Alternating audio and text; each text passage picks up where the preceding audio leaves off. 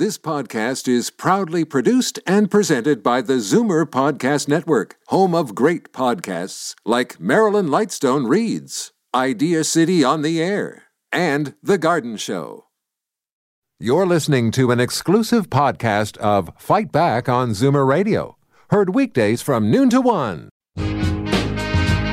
Now, Fight Back with Libby Znaimer on Zoomer Radio with guest host Jane Brown. Great to have you along. Libby will return tomorrow. She's observing the Jewish holiday today.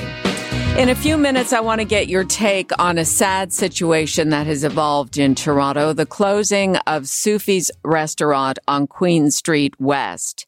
The Syrian family who owns the popular restaurant decided to close it as a result of numerous hate messages and death threats they say they've received over the last week. If you'd like to comment, grab a line now at 416 3600740 or toll free 1-866-740-4740. First though, Ontario's Minister of Long-Term Care, Dr. Merrilee Fullerton joins us on Fight Back. Hello, doctor. Hello, how are you? I'm fine. How are you on this nice day? Very well, thank you. You made a follow up announcement this morning to a call for applications to build non- long, new long term care beds and redevelop existing ones in Ontario. Can you tell us about this? Well, our announcement this morning was for 200 new long term care beds at the Runnymede Long Term Care Home. And uh, we're really excited about uh, working and collaborating with our long term care sector.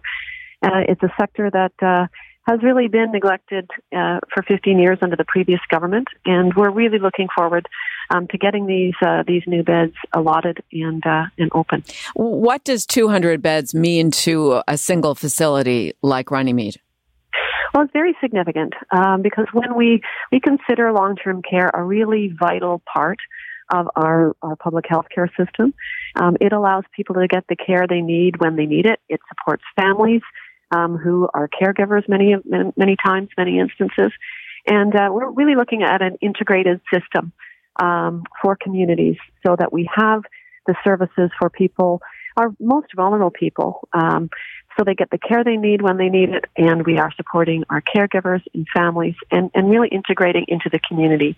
So it's a, it's a really positive um, um, announcement this morning. So, Dr. Fullerton, help us understand 200 new beds, and, and, it's good to use a microcosm like this Runnymede Center just to give us perspective. How many beds were there uh, before the 200 were added, and what kind of process was involved to make that happen? Well, I, you know, I just want to take a step back and look at the big picture. Mm-hmm. 36,000 uh, people on a wait list for long-term care. And, and when you realize that our occupancy for long-term care homes is at 99%, every bed is going to make a difference. So those 200 beds are significant um, in the long-term care sector. The Runnymede um, Hospital uh, provides rehab services uh, to to residents in and uh, in the community as well. So they're really um, a very vibrant part of, of that community. And the 200 beds are going to make a big difference in providing the access and the capacity uh, for people who are waiting in the community. And how it's many beds are there now with the 200? Well, we've already allocated about half the beds of the 15,000 new long-term care beds, a, a promise of our government over five years. We've reached uh, almost 8,000 of those new beds being allocated and uh, we're very feeling very positive that we've got momentum. But we're working very hard at the ministry to make sure that we're streamlining processes so that we can allow these beds uh, to um, to uh, be created. Um, they're new beds, and we're redeveloping another 15,000 new long-term care beds. Now, when um, you say you're accepting applications from current and potential operators to build these new beds, uh, uh how what kind of reception have you received so far? Because that was from the first of October. That announcement. Yeah, the, the October first call um, was for applications, uh, the new application process we believe that um, it's simpler. We've been listening to the, the stakeholders um, across the sector and uh, really looking at understanding what their needs are, realizing that uh, redevelopment in a rural community may be different from downtown Toronto. And downtown Toronto will, will have its own uh, areas of concern. So getting that feedback from the sector and, and getting out and listening to um, our, our long-term care home operators is really important. And how will it work in terms of funding for these operators of long-term care beds? What what percentage of funding can be expected to be received from the Ontario taxpayers? Well, you know, to be clear, the 1.75 billion dollars was allotted to create the 15,000 new long-term care beds, and we've already invested 72 million dollars more in long-term care this year than last okay. year. So, so the the commitment is there. The, uh, we're also aware of the High Wage Transition Fund and the Structural com- Compliance Premium that were problematic in terms of um, their possible ending, and we have carried those on into 2020 while we develop strategies to address the concerns of, of our sector. I'm speaking with Ontario's Minister of Long-Term Care, Dr. Merrilee Fullerton. It's Jane for Libby here on Zoomer Radio's Fight Back. We will be discussing this more later in the hour, Doctor, but I want to get your take now on this new report which suggests long-term care costs in Canada will more than triple within 30 years from $22 billion today to 71 billion by 2050. 2050. So when you hear that, what are your thoughts? Well, you know that it's a it's a very good report. It's something that we've actually known for a long time. We knew that the population was aging, um, and the previous government did not prepare adequately, in my opinion, and uh, really neglected the sector. So we have an aging population with rising levels of, of cognitive issues like dementia or frailty. And uh, those people do need to be able to get the care they need when they need it. And understanding that we're only just beginning to age as a population. So it's critical that we understand how long-term care can be a really vibrant part of community uh, and communities across the province so that we can have um, active living centers that are integrated with long-term care homes so that we can have um, respite beds and day programs that are going to allow people to stay and live in their communities longer, but that they know when they need it and, and that their families, when they're um, needing it too, to be able to support their, their loved one um, in terms of transitioning into the long-term care system more, more easily. So the community aspect of the integration is really important. We also know that we need to transition better from hospital to community, and that includes to long-term care homes.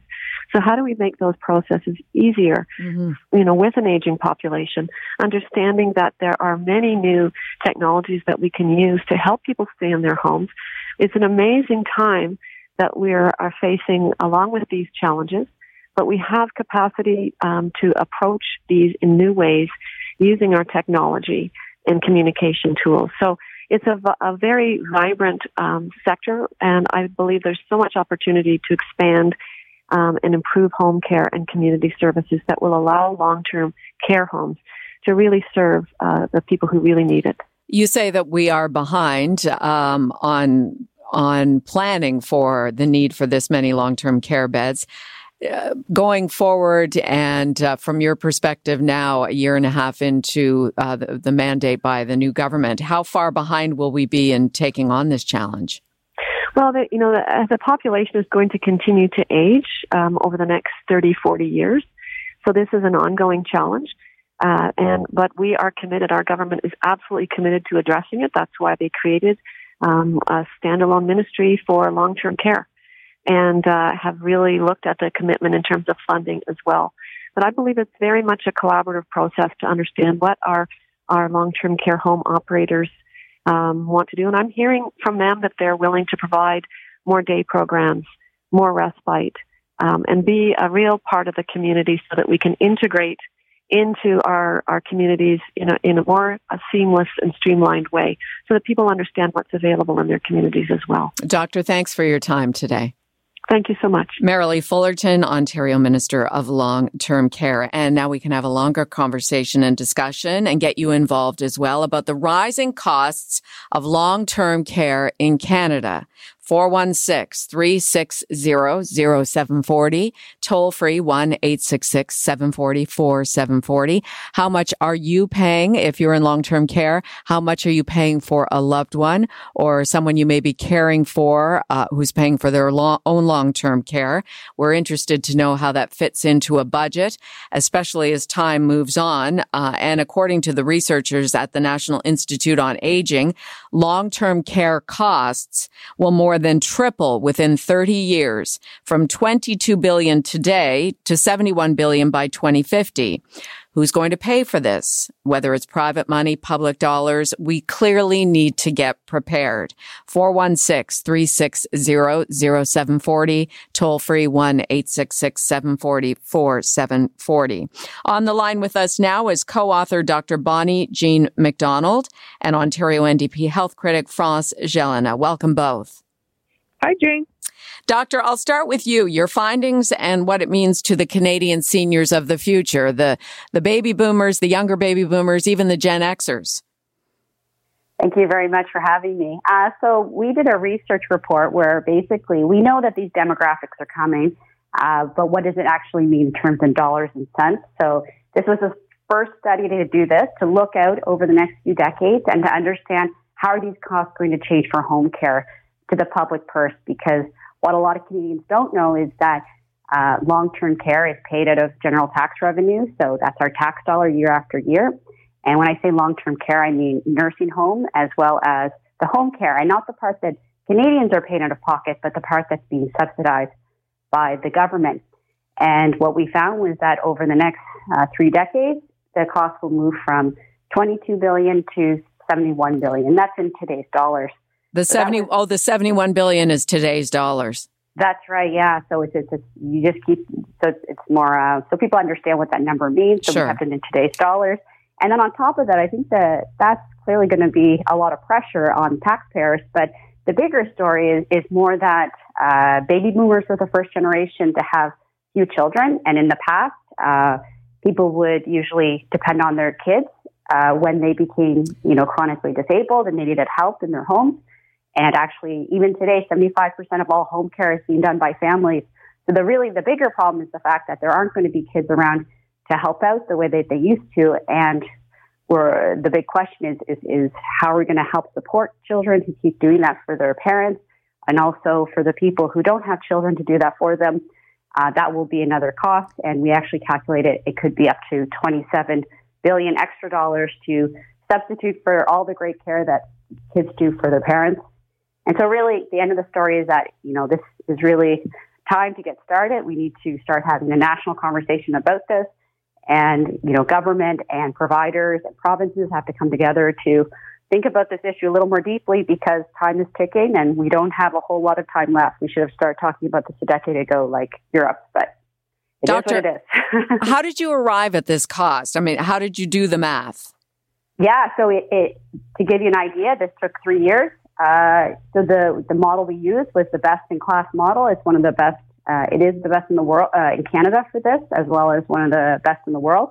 It's a model that was developed at Statistics Canada over the last uh, for about a quarter of a century. They took about 25 years. It was developed by some of the world's experts on uh, uh, projecting populations. So basically, what these models do is they uh, use a lot of complicated data uh, and math, and then we look out into the future, and it tells us information about the future Canadian population.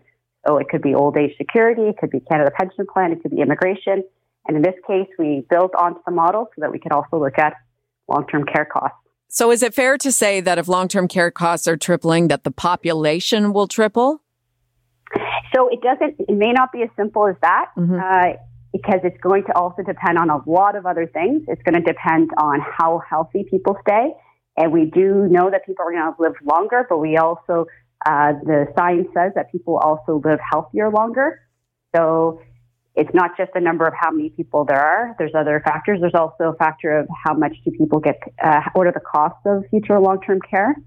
So that's another factor. Another factor is, of course, when do people end up dying? So there's there's so many variables. oh yes, because people will people will be living longer. That's right. So right. projections for using the Statistics Canada, you know, the basically what the government projects the future to look like. Uh, so we use all the very uh, standard assumptions on these very complicated projections uh, to come up with, you know, a reasonable view of the future if Canada stays on the current path that it's on. Right. I was looking at some Stats Canada numbers uh, recently uh, and reaffirming that centenarians are the fastest growing demographic in Canada. Yeah, it is. Very interesting. So, as we think about the future and preparing for this cost, Doctor, before we go to France Gélinas, what is your advice to baby boomers and Gen Xers to prepare for this? Dr. MacDonald? Hello? Oh, oh yes. Hi. Can oh I yeah. think I think we left we lo- did we lose the doctor? No, I'm still here. Okay. Yeah, I was just saying, yeah. what is your advice to baby oh, boomers advice? and Gen Xers? So for baby boomers, the advice is really to uh, to always plan. We should plan anyway. Most baby boomers will stay healthy for most of their retirement, but some won't. And it's always good to plan to know well, what what are my expectations if, if this was to happen uh, to have these conversations with their families, and to also think, well, you know, where would I like to end up if that's if that situation happens to me? So just to kind of plan, but really, it is going to be more of a a public policy issue because again, it's not going to happen to all baby boomers, but the, the people it does happen to, it can become very expensive. And also, we know that it's going to be a lot of pressure being put on working Canadians who are going to be caring for, for older Canadians. So we need to think up new programs that are going to support caregivers uh, much more than it has in the past because it just will not be sustainable. Okay, let's go to France Gélinas now, the NDP health critic. And we had Dr. Merrilee Fullerton, the Ontario Minister of Long Term Care, on the show at the top of uh, just after 12 today. Uh, France, what about the public long term care piggy bank uh, when we're looking this far into the future? Well, um, I agree with what uh, uh, the report and the study showed that if we keep on doing the same thing, it's going to go from 22 billion to 71 billion, which uh, those are big, big numbers with many, many zeros. And you add to this you can go in a room full of seniors and you ask them how many of you is looking forward to going into a long-term care home and not one hand goes up. So we have a system in place right now that the baby boomers do not want, do not like, and that will cost $72 billion. Is this not impetus enough to look at new, at new public policies that will better meet the needs of the people and that that we could do at a better price. Um, so, what would you pro- what would you propose? There are many other models that exist. I can tell you, and uh, the report makes allusion to that, uh, that in Europe they started to plan for the baby boomers way before us, and they also made the decisions to not build any more long-term care homes. There are a few old ones still remaining, no new ones.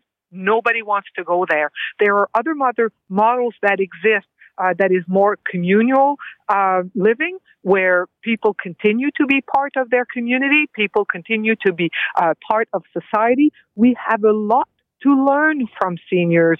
Um, if it's just learning empathy and remembering the past and and learning to be respectful, uh, those are all things that every senior can teach us.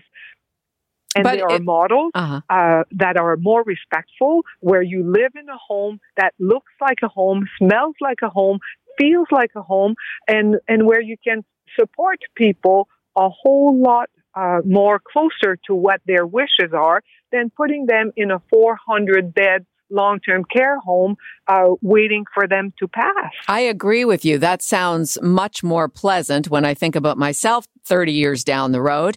But but wouldn't that cost more to have those kinds of facilities? It doesn't. And uh, I mean, they exist. I've visited some of them while I was in Europe. Uh, they exist. People like them. So you live in your house. So you still have to pay rent. You still have to pay for hydro. You still have to pay for your phone like you do right now. Mm-hmm. Uh, the, the government uh, often ends up uh, investing into affordable housing in places where um, uh, rent is very high, which is something we have a federal election right now, something that, that is being talked about by by some of the parties, and and and you support people where they are. And uh, she is right that if you look at who are the caregivers right now, uh, they tend to be family members and sometimes a, a good neighbors, and that's about it. Uh, but the models that we are looking at, where small homes, then everybody becomes a caregiver. Um, there are students who happens to go to school who can come and help. You are part of your community. Uh, you live with four or five other people. Usually, they're people you knew from before or people that are related to you. Uh, maybe you're not able to walk anymore, but you're still able to peel potatoes and set the table. And the next guy is not able to wash dishes, but he's able to go on the computer and pay bills. No, I, next- I appreciate the picture you're painting and it, and it does make more sense. We're talking about the rising cost of long-term care as in triple what it is now from 22 billion to 71 billion by the year 2050. And discussing this with us is co-author Dr. Bonnie-Jeanne MacDonald, along with Ontario NDP health critic France Gélinas. Uh, we'll pick up where we left off there before the break. Uh, res- your response to what the PC government is doing so far. Merrilee Fullerton, the Ontario long-term care minister was on. She says that to date, after only being uh, in power for the last year and a half. Almost 8,000 new beds have been created. They're uh, following through on their commitment to build a total of 15,000 new beds and redevelop 15,000 existing beds. Your thoughts on, on how they're moving on this so far? Well, first of all, they haven't opened 8,000 new beds. They have announced 8,000 new beds and they are committed to 15,000.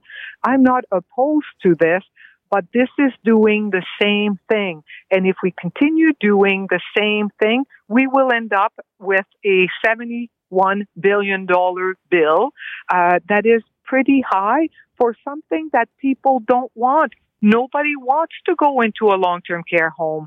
It is time to give it, to make long-term care a priority. Um, I know that it's not sexy. I know that it doesn't grab headlines unless it's for the wrong reason, but it's still important. And the government has to look at it as more than we will make 15,000 new beds. There's already 38,000 people waiting for those beds. Um, those beds will come in seven, you know, three, five, seven, ten years from now. Uh, God knows how long the wait list will be by then why don't we? There are bright people in Ontario uh, that uh, see this as the emergency that it is, that can put their heads together to bring forward models that people look forward to, that is respectful of elderly people, and that gives them the care they need in a setting uh, that is a a whole lot more welcoming than uh, 128 or 400 and something uh, bed home. And I want to get Dr. MacDonald's uh, thoughts on that in response to that. But Mary in Burlington wants to get in on the conversation. Mary, go ahead. We're quickly running out of time okay, here. I won't be long. Long term care has become commercialized, over commercialized. Unfortunately, it's the elderly who now have to pay the cost.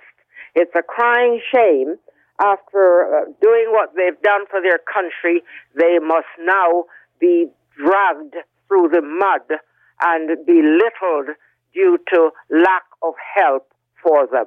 Mary, are you one of those people who needs some help? Uh, no, not yet, but I'm in that age group. Yes. So, yeah, but I know I was told recently about one place here in Burlington what the cost is has gone up to be. And I'm, as I say, I'm in that age group, and um, I, it's not it's not a pleasant road to be looking down. No, it absolutely isn't, uh, especially when so many of us will be going down that road over the next 30 years. Thank you for calling in, Mary. Uh, doctor, um, just to reply to what France Gélinas was saying about getting smart people together and developing a, a, new system going forward, presumably you would be one of these experts. Uh, what would you suggest? How, how, how do we take the next step? Right. So I think now that we, we understand the cost, uh, and, and as was said, it, it's not really something that's in the headlines, although people experienced it personally. We, we see hallway medicine. People are now experiencing it firsthand with their own families, the pressures that are going to build, and these pressures are just going to get much, much worse. And as the caller just identified, Canadian seniors themselves will not be, have the money to pay out of pocket for this as well. So this idea that the baby boomers themselves can pay for it, this is just not realistic. This has to be done at a national level, at a provincial level. It needs to be a government initiative. They need to, we need to really, you know, just start working because we are really behind the curve, but nevertheless, it's never too late to start. And, uh, we need to start now. So the way that would happen is as, as was said, the providers come together, um, like a national senior strategy where the, the federal government, Stats Canada is involved because we need better data. We need more standardized data from each province so we can get a better handle on these costs. Uh, this was a major challenge in the project because it is provincial uh, legislate. Um, uh, it, it is provincially uh, delivered, so it was really challenging to even get good numbers around around the problem. But now that we have numbers, yes. let's move forward with this information. How can we change it? We do not have to go down this path. There's a lot of alternative models that are not only better for the seniors, more supportive of the families, but it actually will cost less money. Well, so, it's uh, certainly, yeah, sorry. No, not that. Thank it's you. it's it is an ongoing conversation here on Zoomer Radio's Fight Back, and I thank you both for adding to it. You're very thank welcome. You so much. Dr. Bonnie-Jeanne MacDonald, co-author of the report on the rising costs of long-term care, and Ontario NDP health critic France Gélinas. You're listening to an exclusive podcast of Fight Back on Zoomer Radio, heard weekdays from noon to one.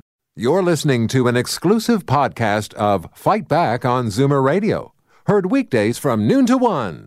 You're listening to an exclusive podcast of Fight Back on Zoomer Radio, heard weekdays from noon to one. This podcast is proudly produced and presented by the Zoomer Podcast Network, home of great podcasts like Marilyn Lightstone Reads. Idea City on the Air, and The Garden Show.